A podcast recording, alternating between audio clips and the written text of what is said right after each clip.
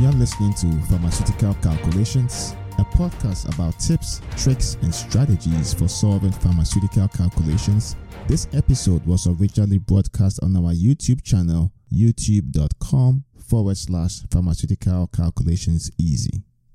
So, this is how you solve this type of question. Step one determine the amount of sodium chloride that is needed to make 15 milliliters isotonic. So that's going to be equal to 0.9 grams divided by 100 milliliters times 15 milliliters. And that's going to be equal to 0.135 grams sodium chloride. In the next step, you determine the amount of sodium chloride that provides the same osmotic pressure as the concentration of the oxymetazoline hydrochloride. So the way you do that is to take the half percent, so that we have grams in 100 milliliters times 15 milliliters times the E value, which is 0.2, and that's going to be equal to 0.015 grams sodium chloride. The next thing you do in step 3 is you subtract step 2 from step 1. So that's going to be 0.135 grams minus 0.015 grams. And that's going to be equal to 0.12 grams sodium chloride. Now in step 4, you're going to divide step 3 by the E value of boric acid. So step 4 is going to be 0.12 grams sodium chloride divided by the E value 0.52 and that's going to be equal to 0.231 grams. Now you have boric acid.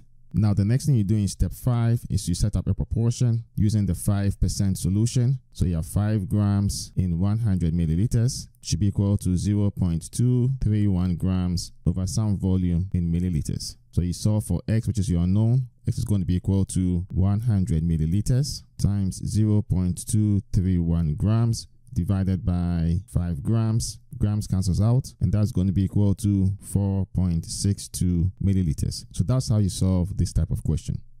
Thank you for listening to today's episode from RX Calculations. You can find all the episodes on our YouTube channel, youtube.com forward slash pharmaceutical calculations easy, or as articles on our website at rxcalculations.com. If you have any questions on any pharmaceutical calculations topic or you would like to suggest future topics, you can post them on our Pharmaceutical Calculations Forum website or YouTube channel. Links to all platforms are in the show notes. Don't forget to rate, review, and subscribe to the podcast on Apple Podcasts, Spotify, SoundCloud, or wherever you get your podcast so you don't miss out on new episodes. Thanks for listening to today's episode and enjoy life.